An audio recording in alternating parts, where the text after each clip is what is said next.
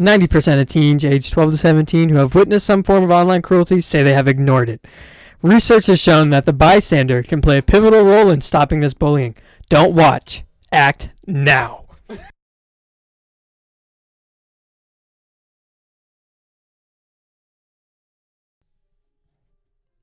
Hey guys, that was Hold On We're Going Home by Drake and his album Nothing Was the Same. Hope you guys like that. But first, we have a PSA for all our mes- m- listeners out there.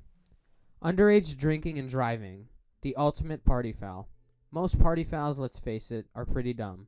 Sometimes they land you an unfortunate nickname, a nasty bruise, or make you the star of a few embarrassing snaps. But the damage usually ends there. Underage drinking and driving, however, is a party foul with real consequences.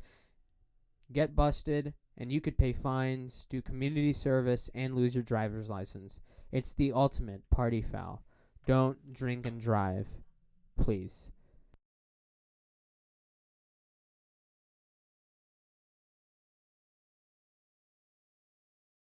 Texting and driving is dangerous. That's a fact. More than 9 in 10 Americans believe sending and reading text while driving is dangerous. There have been many efforts to educate and convey the potential con- consequences of texting and driving using scare statistics or preachy messaging. And while research shows that people are convinced that the behavior is dangerous, they are still doing. Don't text and drive, just drive.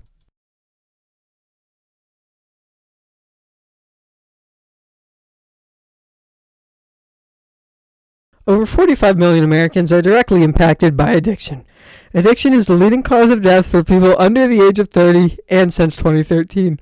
Addiction related deaths have increased by 6.5%. Most people don't look for resources because they can't admit to their struggles, and friends and families often don't know what they can do to help. I know what you can do. You can tell someone. Have an intervention. Now.